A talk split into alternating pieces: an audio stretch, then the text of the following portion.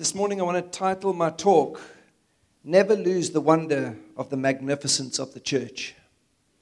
And um, I'm just putting the title out there, and I'm going to ask you to just be open as I, as I move along with what I'm sensing and feeling. There's three things that I want to launch out with before I get into the scriptures. But for the guys that were here last week with Durbanville Central, um, I don't know if you remember, there was that young man, Clay, from America, that joined us. And I don't think folk realize, but uh, as we had Jacques and Jeanette and their team here last week with this young man, I thought that he'd been with us for a period of time. And only to find out that he'd been with us for 24 hours. And he had landed Saturday, went to an evening function with the folk, and was here the Sunday morning. But what really stood out for me on Sunday was I said to him, So, what brought you to South Africa?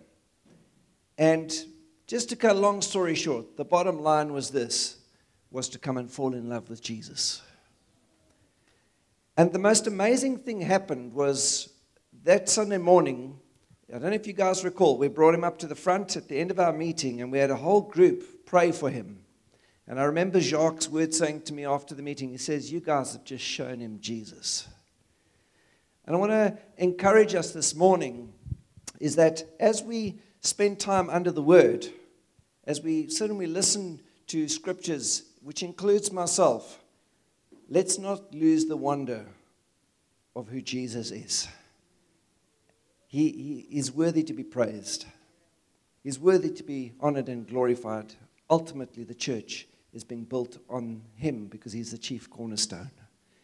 That's the first thing. The second thing is I want to touch on two things which I think will be helpful for us as well because I think God's got something that he wants to do with this. But on, on, on Thursday night, my youngest daughter, who was overseas, um, busy with her yachting stuff and that, and she posted on Instagram one of the events that they were at, and the kids were partying and doing their thing and that.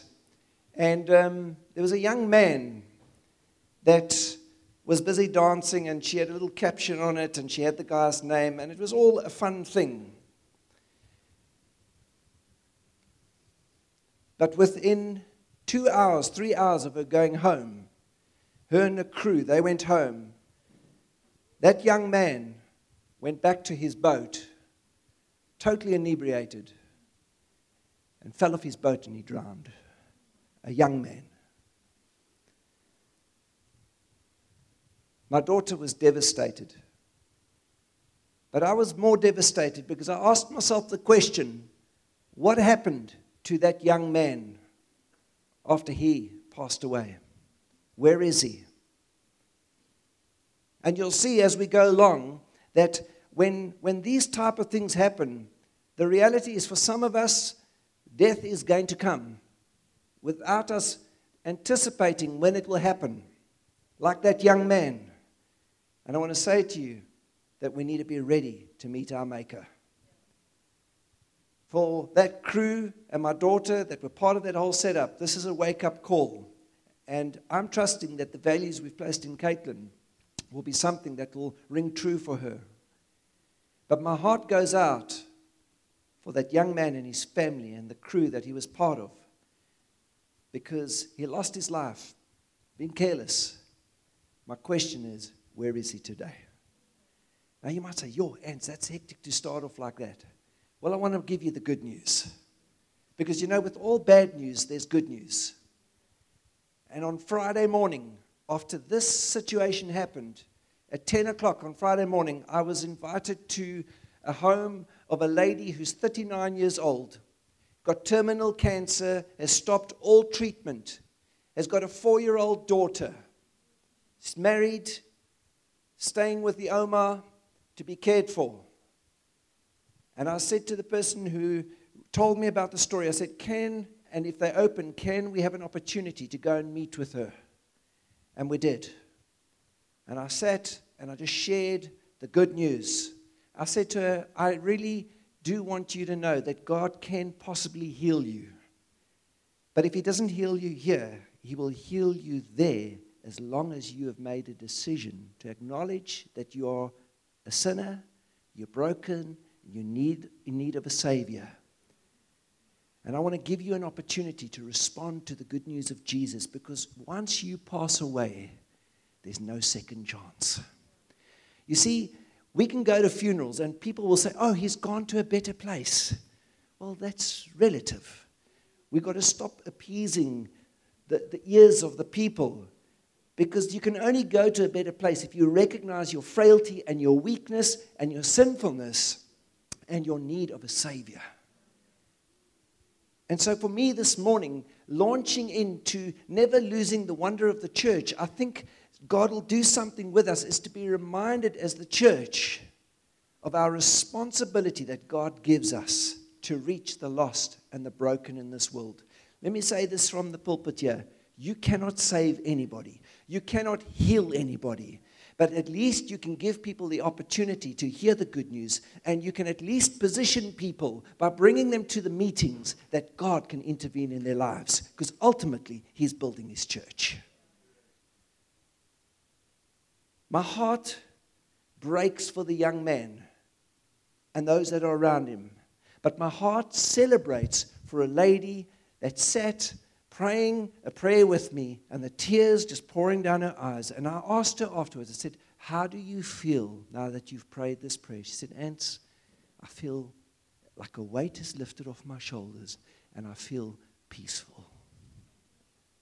And I said to her, You know what? God loves you and He will look after your family. So I want to launch with this how the church has changed my life. You know, when I look back over the years, I was invited to a meeting by a business colleague, and I was involved in transport. And I went to his business premises the one day, and I just happened to notice that there was a worship book on his desk, and we got chatting. Now, you must understand, I came out of a Presbyterian stroke, Anglican stroke Presbyterian background. So, what had happened was when I saw this, and the guy said to me, Oh, no, this is this church that we're involved in. It's a church very similar to uh, Josh Gen in Sunningdale what had happened was every day I was driving back and from work past this place, and they had this banner outside their home, and uh, it would have been like saying Josh Gen. It was Life Changes Church. And like every time I drove past, I thought, what cult has moved into our neighborhood? You know? And, and it's like, this is weird. Why? Because we grow up going to a, a big building established, an Anglican facility, or Presbyterian, or NG, or whatever the story is, because that's what we used to.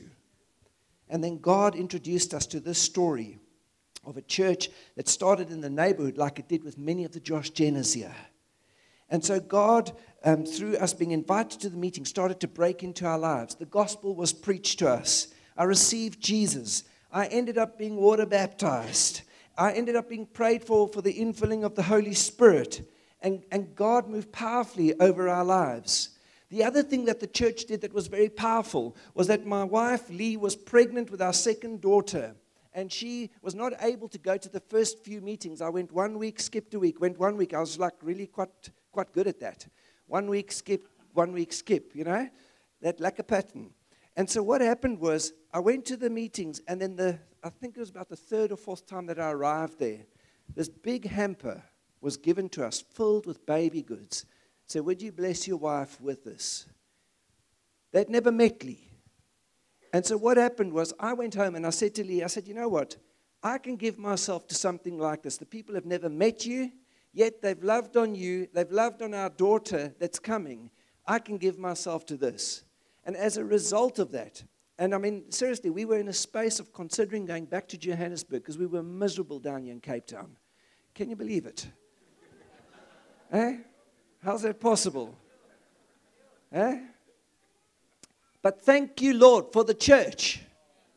Because somebody had a praise and worship book on their desk. And somebody was bold enough to talk to me and to invite me to be a part of that meeting. And I want to tell you, it was awkward because I've never seen church being held in a lounge and children's church in a bedroom. And, and we went, ended, up in the gym, and we used to end up having children's church in the toilet.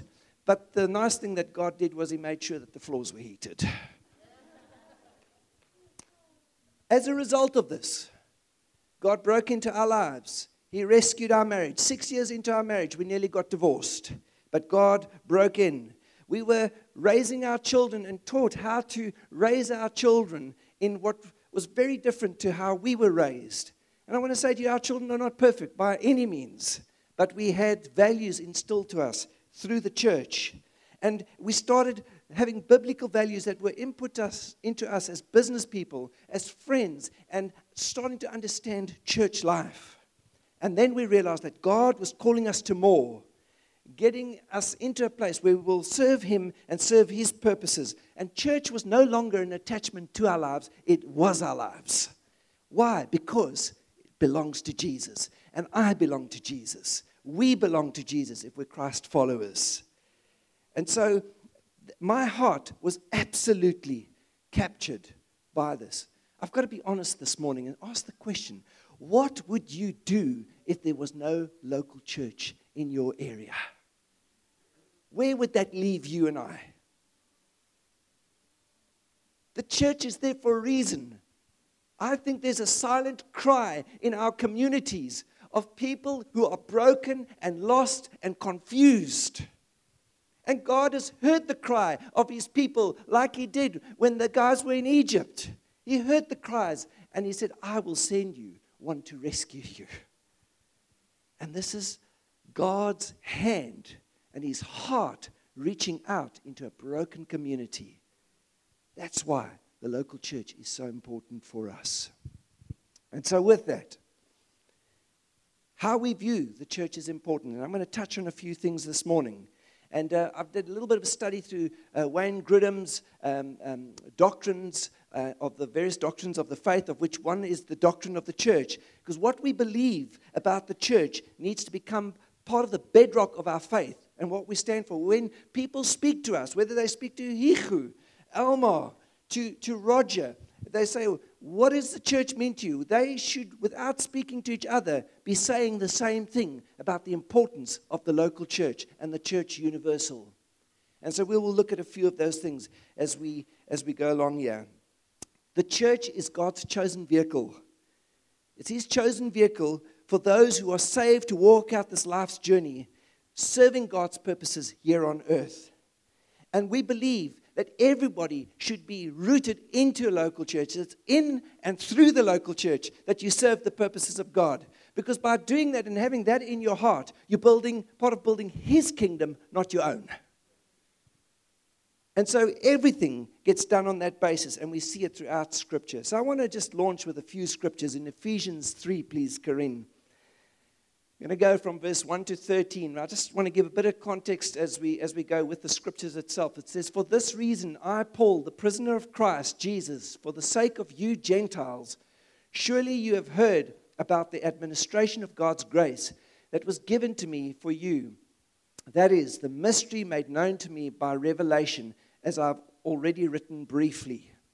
I am reading this, then you will be able to understand my insight into the mystery of Christ which was not made known to men in other generations, as it has now been revealed by the Holy Spirit to God's holy apostles and prophets.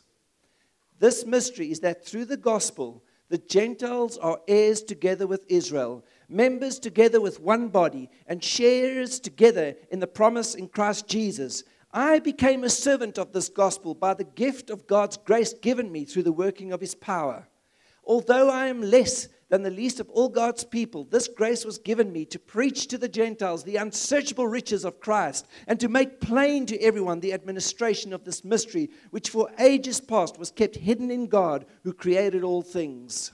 His intent was now that through the church, say church, the manifold wisdom of God should be made known to the rulers and authorities in the heavenly realms, according to his eternal purpose, which he accomplished in Christ Jesus our Lord in Him and through faith in Him, we may approach God with freedom and with confidence. I ask you, therefore, not to be discouraged because of my sufferings for you, which are for your glory. That scripture speaks so powerfully for itself. And we need to see Paul writing this from prison. And, and, and, and the man is writing a story where his heart has been captured by Jesus. If you go and read in Acts chapter 9, here was a man who was at one point persecuting the church, hunting Christians down, separating families, and then Jesus broke into his life. He had an encounter with Jesus, and his life was radically transformed and changed. That's the power of the gospel moving here. And so, what happens is Paul starts to emphasize that which was a mystery has now been made known. It's the revelation of who Jesus was, that Jesus is building his church, that he would be an instrument. And God is saying the same to you and I that we need to understand our need for salvation, our need to surrender to Christ. And then, when that happens, that we are brought into a place that we will serve the purposes of Jesus in this generation until God calls us home. And so I want to look at a few things here. I want to just, I've just sort of tried to this week see where the Holy Spirit is leading around this. But for me, it is in and through the local church. Can you see the importance of us being the church and what God wants to do in us and through us? And I'll highlight a few more things. But let's look at Mark 12, verses 30 and 31. It says, Love the Lord your God with all your heart, with all your soul, all your mind, with all your strength. The second is this love your neighbor as yourself. There is no commandment greater than these. In the church, what is important for us this morning, and I feel like we need to emphasize this more often than what we have, is our relationship, firstly, with God needs to be right. It's through faith in Jesus. We need to learn to love the Lord, love on Him. And it's about adoring Him and being expressive in our praise and our worship and grateful for all that He has done. And there needs to be a reverent fear that we spoke about this morning in the prayer meeting. He's, he's, he's not Father Christmas, He's Father God. He's holy, He's righteous. And our relationship here needs to be right with Him. So in the church, that is what we need to be focusing on. The minute we get that right, our relationship with one another should then also start to be restored because what happens then is that God not only wants you to walk right with Him, but you walk right with one another. And you'll see where this is going now. That is the heart of God, that we would love Him and love one another. The thing is, God calls you and I into team. He calls us into a body. And I want to say to you this morning, you don't have the choice of the brother and sister sitting next to you in Christ Jesus. Your friends you can choose, but your brothers and sisters you can't because God's chosen them for you. It's beautiful, eh? So if I crap in your sly, in other words, I scratch in your salad, God has ordained it. so there's a few things. Matthew 28, verses 18 to 20. You'll see the Great Commission. Jesus came and said, authority in heaven and on earth has been given to me. Therefore, go and make disciples of all nations, baptizing them in the name of the Father and Son of the Holy Spirit, and teaching them to obey everything I've commanded you. And surely I'm with you always to the very end of age. So, what are we seeing here? I'm just reversing some of the stuff because this is what I'm sensing God is saying that, that we need to get it right with Him, get right with one another. But as we sit here today, God brings us together and He says, I'm bringing you together and I've got a mission for you. When I post on WhatsApp and I'm saying to the guys, please will you invite your family and friends? I'm doing it for a reason. I'm trying to help you to live what we see in the Bible because there are family, friends, colleagues, sports friends, etc., who don't know Jesus and potentially could end up like young Flynn did on early hours of Friday morning, falling off the boat and drowning. And there's no second chance to receive the gospel after that, the good news of Jesus. And we need to position ourselves accordingly. And you need to know you've been called on mission. It's lovely to meet and to, and to spend time drinking coffee and tea and, and doing all these wonderful things and enjoying the music and the worship and all of those things. But there are people that are right now going to hell if they don't hear the good news of Jesus. Sorry, for some of you, this might be a bit of a wake up call this morning, but that is our reality. And the church needs to get a grip of a love for Jesus, love for one another, and a love for the lost. You cannot save them, but Jesus can. So, the nature of the church is the Greek word is ecclesia, is referred to as the church. This is a community of believers coming together, the called out ones, a people who gather to worship God, receive input, get equipped, and then go out the Old and the New Testament speaks about the church coming together. There's often gatherings um, in the Old as well as the New Testament, and that's why these moments are so important for us. Do not neglect the gathering of those that come together. It's important. You don't know what God could do with your life. You could say something that could change someone else's life forever. You don't know what God can do. Your lack of being there. I'm not saying when, when you go away for a weekend and you're on a holiday or whatever the story is. I'm talking about just getting unhelpful patterns. We need to understand that the church is no longer an attachment to our lives, it is everything. It's part of what we do, and we give ourselves flat out to this. So, the nature of the church is a people then that will go out. There's a group that gathers. And I want to say to you that God is not only wanting us to gather here in community, but He's wanting us to do it all around the Western Cape, all around the country, and in nations of the world. That's why when we say to you, go, let's give ourselves to missions. Let's go on mission trips. Look at what's going on out there and just go and be a part of. You don't know what God could do in and through your life going forward. Then the church is invisible yet visible. So um, you're saying, what? It's a good question. What? The church is invisible yet visible. The invisible church is how God sees it. We cannot see the spiritual condition of people's hearts. So as we sit here this morning, I don't know what is going on in each person's heart. But we will see the evidences of some of the things outwardly working in people's lives that people will attend meetings. And, and we can see aspects of their lives being changed, like aspects of their, their character and their nature. But ultimately, it is God who sees what's going on in people's hearts and also that He knows who belongs to Him. And as we sit here right now, God sees every heart. Nothing is hidden from Him. So that moves us to the visible church. Then what does that look like? It says it's the church as the Christians on earth sees it. It includes all of those who profess faith in Jesus and give evidence of that faith in their lives. You know, for me, when somebody gets saved, we should not have to wrestle to get people to a place of being water baptized. We've got to teach around those things.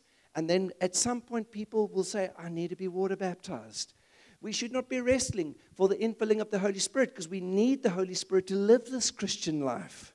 All right? And so what happens is the, the things that we do amongst ourselves, people will see, ah, there's something. I can see God's been working in this person's life. So let me give a practical example this morning. This young man over here, jy het 'n 'n stem soos 'n angel. It's an angel. I must tell you the story. really, well done this morning. First time you've ever done that. That for me was the Lord this morning. You know why? Because you broke out this morning. I'll offer myself as a living sacrifice. It didn't, it, it sounded great. But if you've got a trained voice, you might think differently. It sounded great, and we're proud of you. Why? Because ultimately He was glorified and honored. That's what it's about, church. So those are the things that we look for. It's not because he wants the mic. It's not because um, the, the people that have come up are sharing because they want to be in the limelight. No, no. They're offering themselves as living sacrifices. Don't point a finger. Celebrate. Say, man, I wish I was as brave as that person. This is a beautiful sign of the church in motion. So I want to celebrate that victory there. Well done. So these are the things that we look at. There's character, nature changes. There's a love for God and a love for His people, a love for these moments. But also, you need to know in the church, the reality is there are also going to be some unbelievers that come in. And I want to say, those that are not yet saved, welcome. I'm prodding the still dam because I've got faith to believe that God is going to add not just into Central, but Edgemead, Brackenfell, and other congregations that are here. Well done those that are not yet saved, we have these meetings so that you can come together with the saints and enjoy fellowship with us, but most importantly, that you can get to meet with Jesus Christ. That's what we trust for. But the reality is that we will have the lost, the unsaved in our context. And it's important for us to understand that the church all around the world will have this. So I want to read 2 Timothy 2, verses 19. So it just says, as we come together, it says, Nevertheless, God's solid foundation stands firm, sealed with the inscription, The Lord knows who are his. And everyone who confesses the name of the Lord must turn away from their wickedness. And here's a beautiful scripture that just tells us that God is in control. He knows how to build his church, he's very smart. And we mustn't stand in judgment of people, but there must be evidence that if you're a Christ follower, that you'll no longer carry on down a road of destruction and sinful behavior. Acts 20, verses 29 and 30. I know that after I leave, savage wolves will come in among you and will not spare the flock. Even from your own number, men will arise and distort the truth in order to drive away disciples after them. And so, what happens here, again, you need to know, in the midst of the church, as a leader, as one of the leaders of our congregation, we are aware that even Satan can plant people to try and cause havoc in the life of the church. And so there's shepherds here to care for the people. But ultimately, at the end of the day, Jesus will care more for his bride than you and I ever will because he's more passionate about it than we are. But we need to be aware that this is a reality in our congregations. And let's look at Matthew 7, verses 15 and 16. Watch out for false prophets. They come to you in sheep's clothing, but inwardly they are ferocious wolves. By their fruit you will recognize them. Do people pick grapes from thorn bushes or figs or from thistles? And it's very simple. What fruit is evident in people's lives as we walk out together? That's what we see in the life of the church. Is there fruit that we see representing what Jesus wants from us, or is there something counter to that? And it's just as Christ followers, just to be mindful of the fact that as we serve the purposes of God, there will be people that are lost and broken coming in that God has got an appointment with them to win them over, to save them. And then there are also going to be people that will also be totally counter to the gospel. And it's just for us as a church to be aware of that. And then also, the church is local and universal. We have seen a wonderful demonstration this morning of our local context, a church that tries to walk out what we see in Scripture, living closely to what we see there, living it out as best as we can. But we also need to know that the church universal is there are many churches like ourselves that are meeting around the Western Cape, around the country, and across border and, the, and across the nations of the earth. And that's why our 412 context is so important is that we need to know that the churches that we are part of are carrying similar values and that the gospel is being preached and people are going to the nations and, and, and it's to and fro. And so we need to be aware that right now, what we are experiencing here, God is busy doing in other parts of the world. Even as we sit here right now, there's probably in Australia, places like Japan. In Japan, uh, China, those places, there might be underground meetings, but those people have an absolute passion and a love for Jesus and the people that are there with them. All right. As I start to land this plane, we're at 30,000 feet. We're going to start dipping and coming down. So I want to look at some metaphors for the church. This is what the ch- pictures of the church, what the church looks like, what Scripture says about it. And I think this has been uh, going to be very important for us. And so we've hit this ball a few times down the, down the field that the church is a family. Would you agree? I mean, one of the things that I've always heard people say when they've come in and they've left us, they said, you know, there's such a feeling of family here. And I want to say to you, we're not perfect. There's no family sitting here that's perfect. But what is heartwarming for me is when people walk through the doors and they say, We feel so loved, it feels like a family. That for me is a very, very good sign for us as a congregation. And I'm trusting the same with the other congregations that, that are meeting. But Paul writes to Timothy, and, and, and, he, and he says that that if we look at all the members, he says that you are all members of a larger family. So I'm just going to give you the wording. If we're going to go through all the scriptures, we will be here for 24 hours, but I've got them all backed by scripture. Most importantly, that we are members that are part of a larger family. And scripture speaks of God is our Father. Jesus said, when we pray, Our Father who art in heaven. So it speaks of family. And then it also speaks of us being sons and daughters. So there's a beautiful picture of family. I don't want to labor that because we've touched much on that over, over the last 18 months, 20 months. But the church is also a bride. Ephesians 5:32 speaks of a husband and a wife representing a picture of Christ and the church. And we see that also in 2 Corinthians 11. So when you're reading scripture and you suddenly see uh, this whole thing of bride, husband, bridegroom, your mind immediately should be going into a space that, that actually the church is a bride of Christ. You, Andre, is the only time in your life as a guy that you'll be a bride. You as well, Luke. Isn't that amazing? But we have a bridegroom that is waiting for us. So we are part of the bride of Christ. The other thing that we'll look at is that the, we are the branches on a vine. we are rooted into a vine. It speaks of something, the, the branches hang into the vine, they fitted into the vine. You can go and read that in John 15. We're also an olive tree. The, the church of God refer, is referred to as an olive tree. Romans 11 speaks of that. It speaks of branches that are grafted in. You and I were messed up, we were broken. And the most beautiful thing is, we've been grafted into a healthy, healthy, healthy stump. And we've been wrapped and tied into Jesus.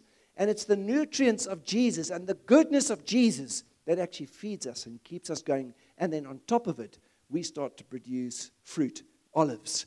That's actually what should be happening. We're a field of crops, a building. It's interesting when we look at a building, in 1 Corinthians 3, verses 9, you can go and read that there. But actually, one of the things that the Lord has been highlighting this week if this was a work site, this would be a site filled with rubble. And what is happening is God is busy chipping away and He's busy shaping us all, which is what the prophetic word was brought earlier on. God is building His church, He's not in a rush. But nothing on the, on the, on the, on, on, on the, on the site is going to go to waste. He knows how to shape you, He knows how to cut you, and He knows how to position you so that you can serve His purposes.